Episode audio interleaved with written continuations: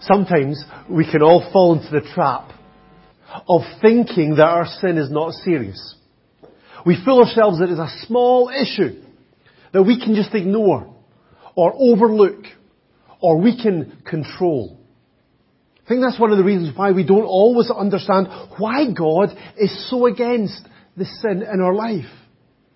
In many people's eyes, his response to sin, like with Adam and Eve in, in the previous chapter of Genesis, Genesis chapter 3, it seems so over the top.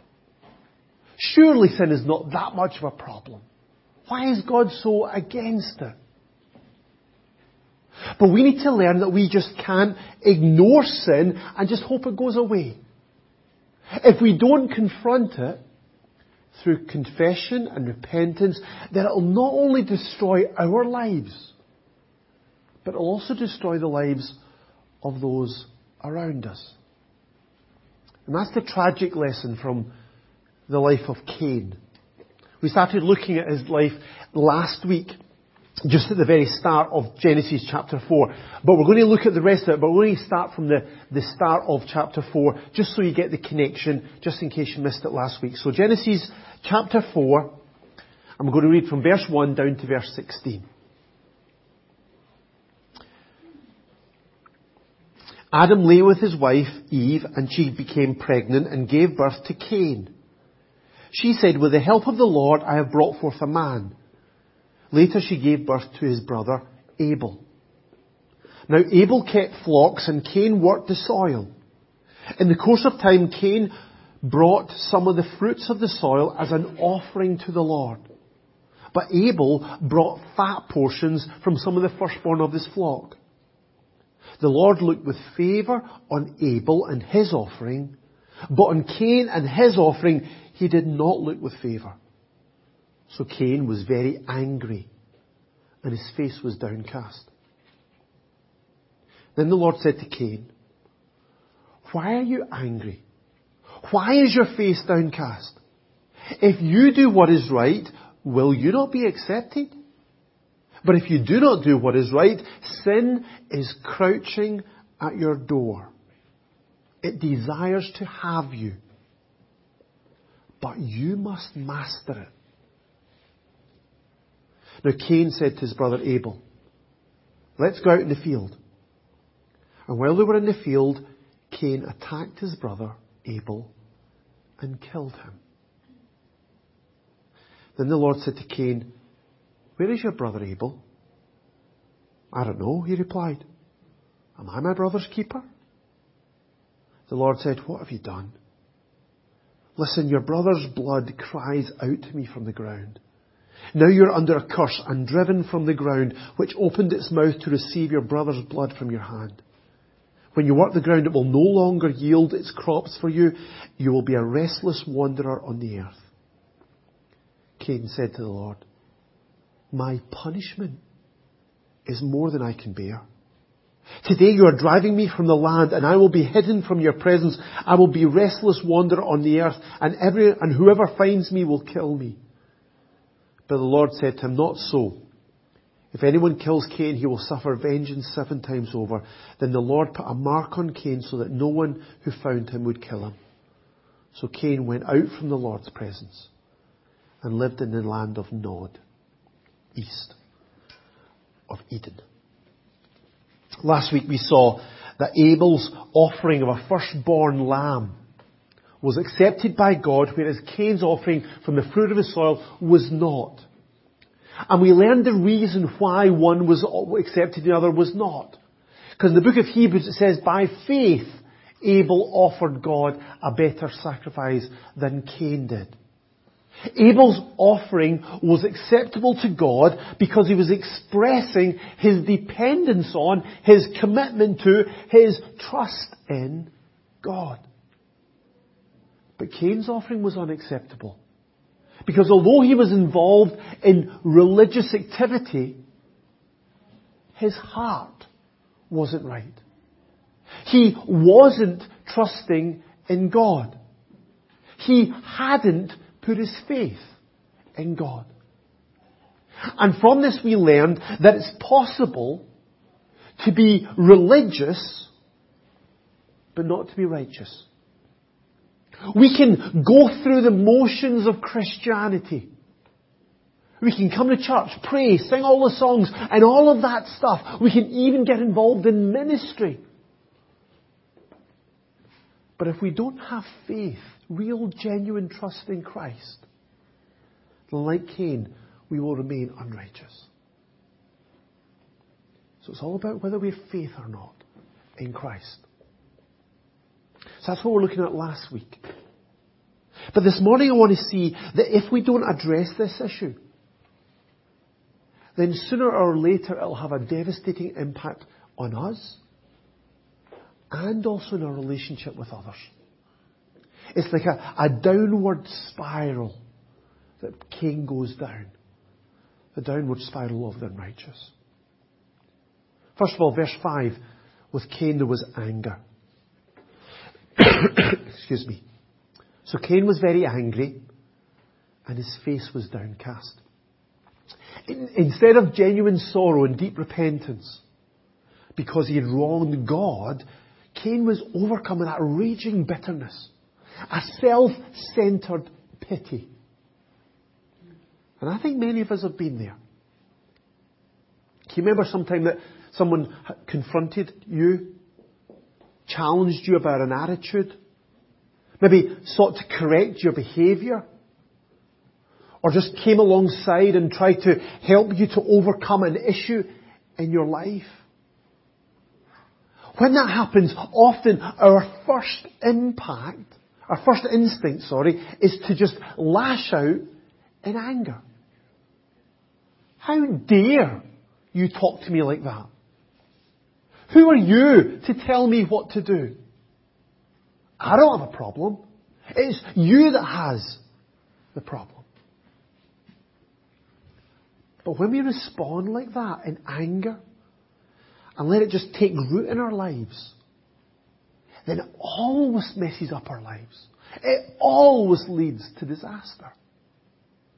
This is what James says in his letter, James chapter 1, verse 19. He says this, Everyone should be quick to listen, slow to speak, and slow to become angry. For man's anger does not bring about the righteous life that God desires. Whenever we're confronted with our sin, whenever somebody tries to correct us or come alongside us and help us to overcome some struggle in our life, we mustn't just jump to defend ourselves as a first instinct. Instead, we need to be willing to keep quiet and listen. Because maybe that person is saying exactly what we need to hear. Maybe they are the ones who will save us from going down that spiral to disaster. So important. Be quick to listen, slow to speak, and slow to become angry.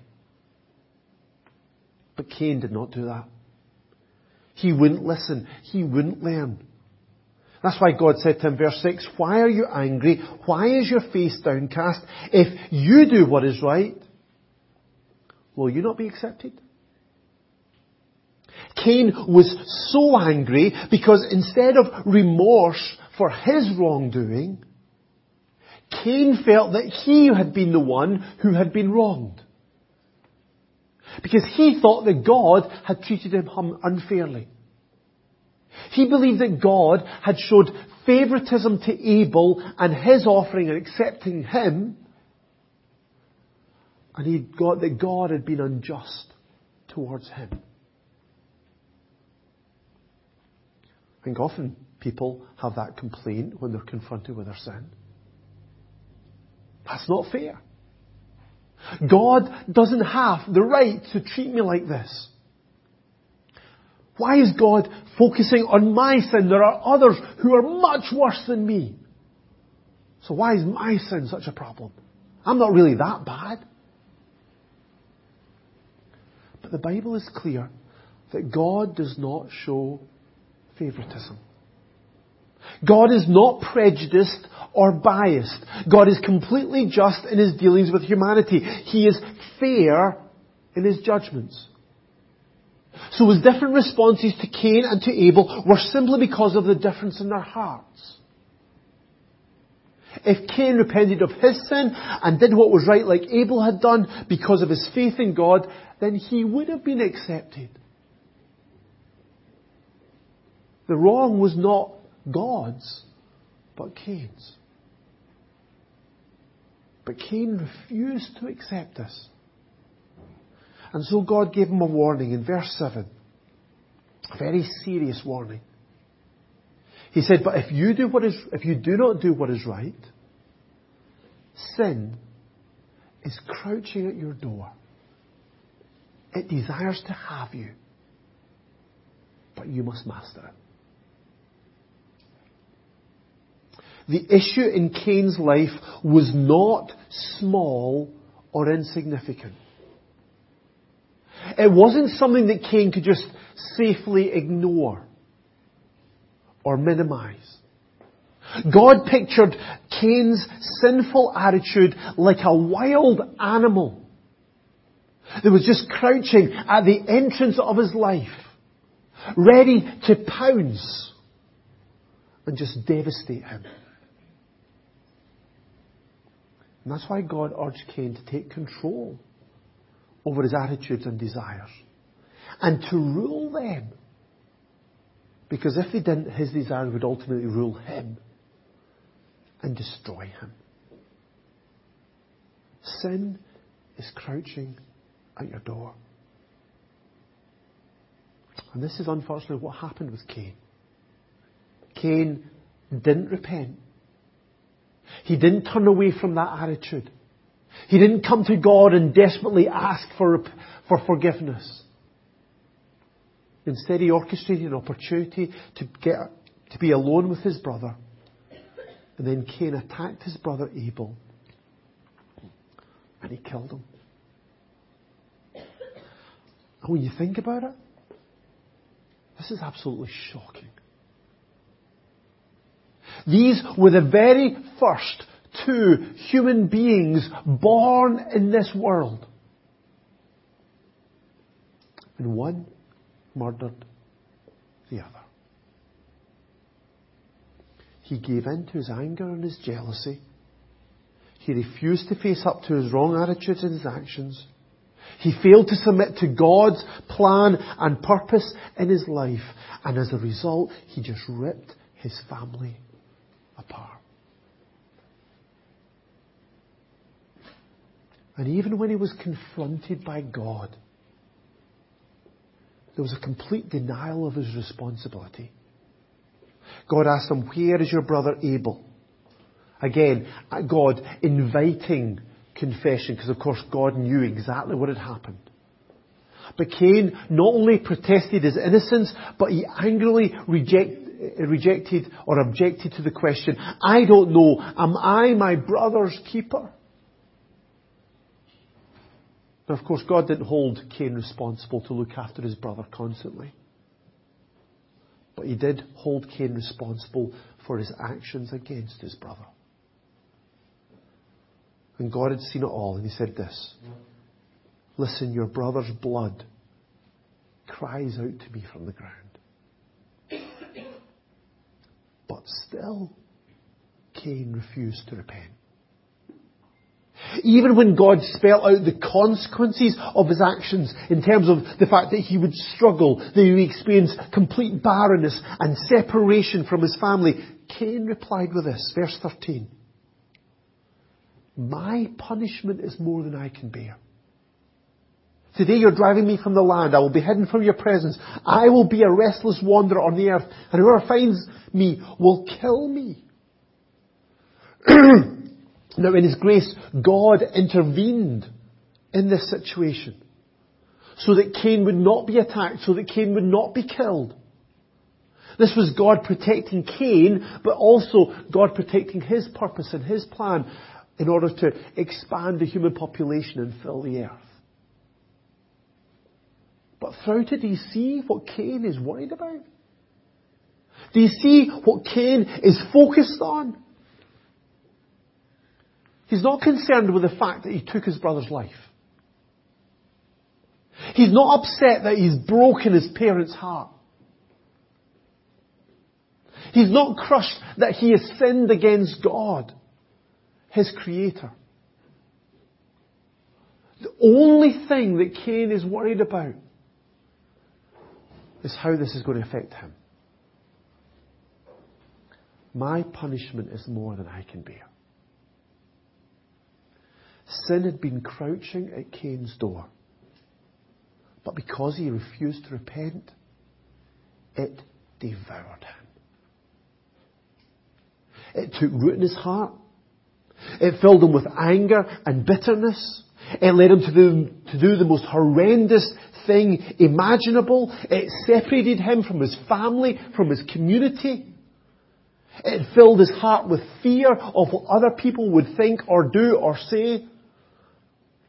It trapped him in a prison of self-centeredness. And ultimately, it further distanced him from God. Cain went out from the Lord's presence, lived in the land of Nod, east of Eden. Sin took him further and further and further from Eden, further from communion with God.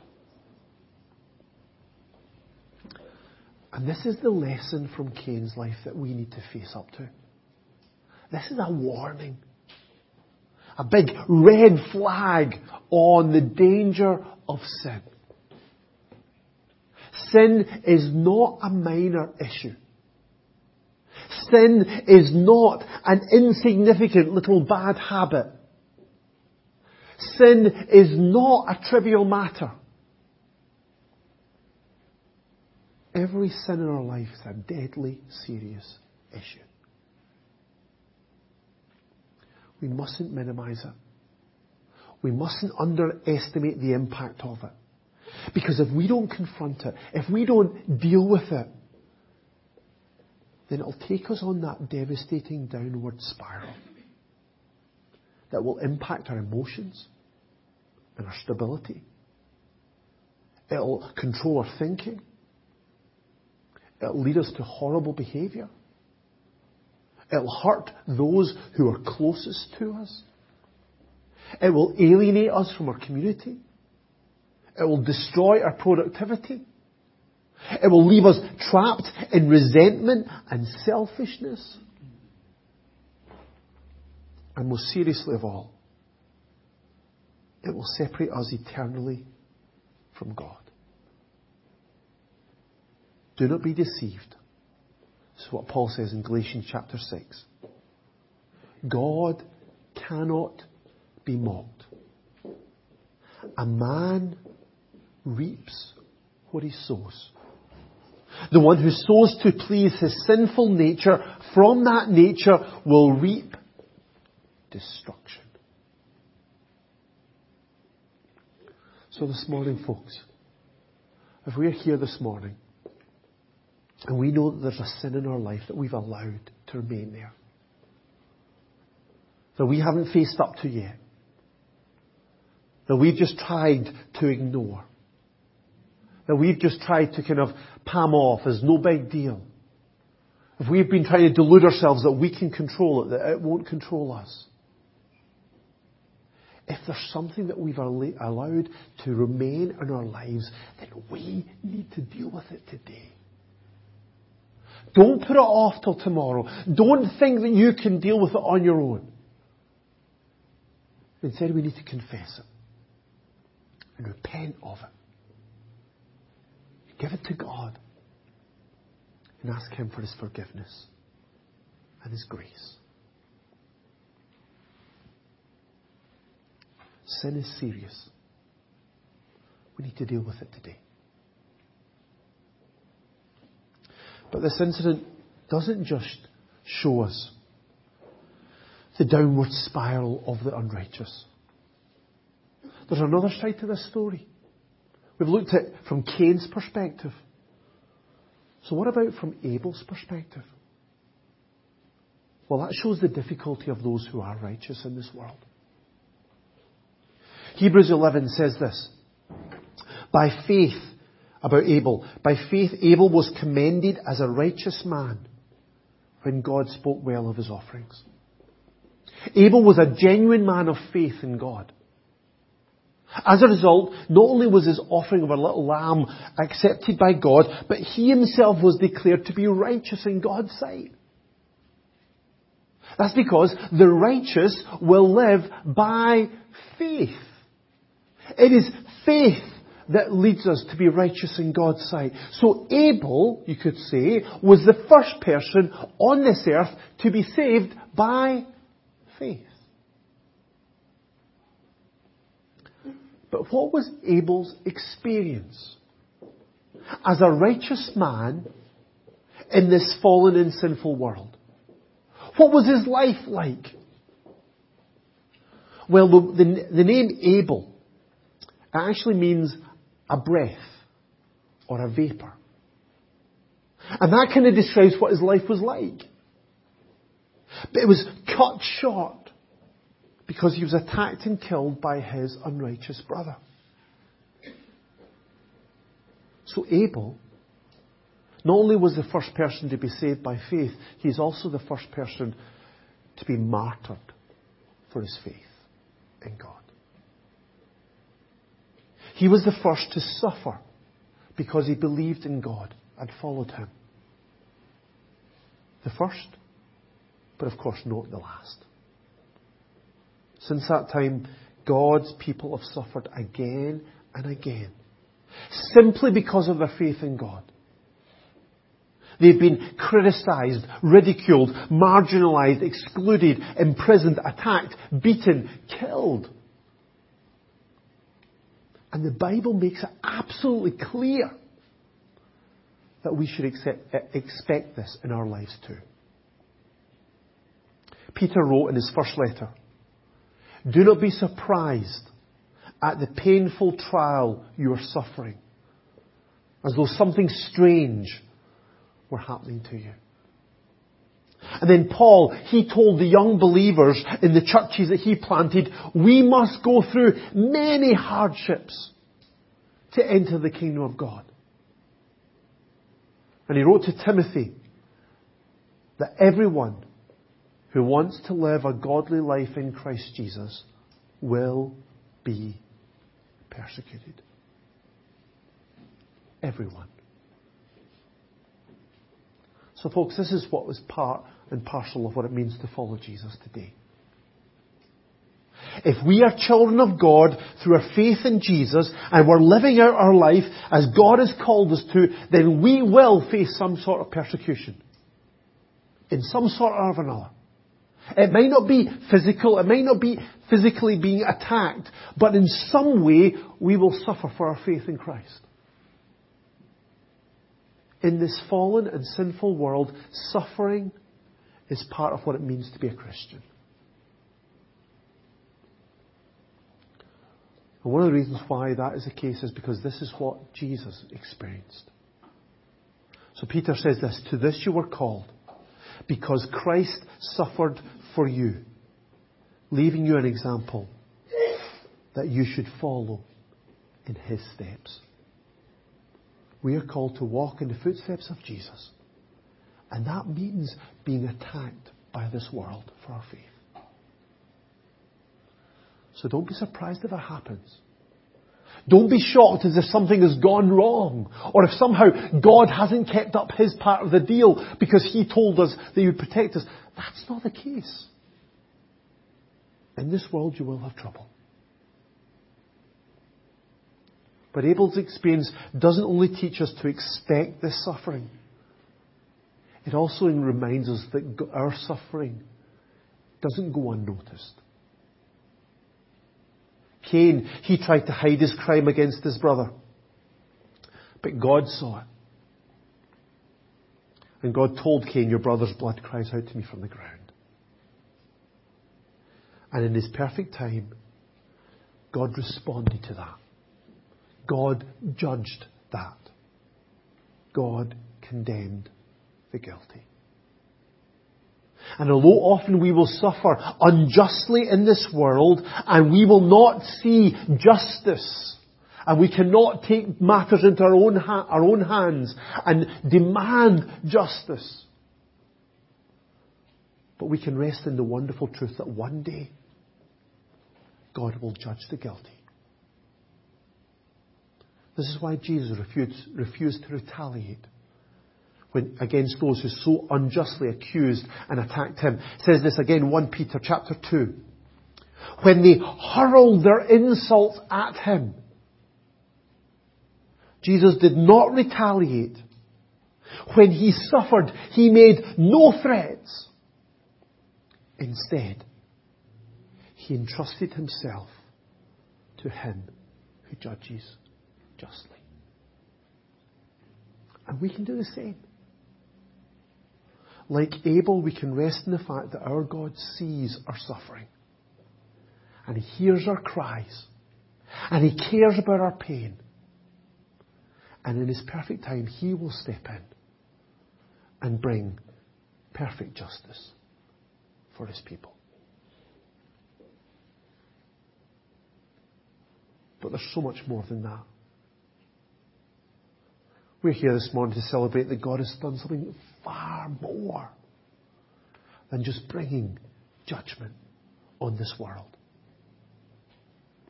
There's a verse in Hebrews chapter 12. It says this. You have come to Jesus, the mediator of a new covenant, and then this little bit, and to the sprinkled blood that speaks a better word than the blood of Abel. We have come to the sprinkled blood that speaks a better word than the blood of Abel. The suffering of Abel here at the hands of his brother points forward to the greater suffering of Jesus at the hands of the, the, his creation. Why is it greater? Why is it a better word?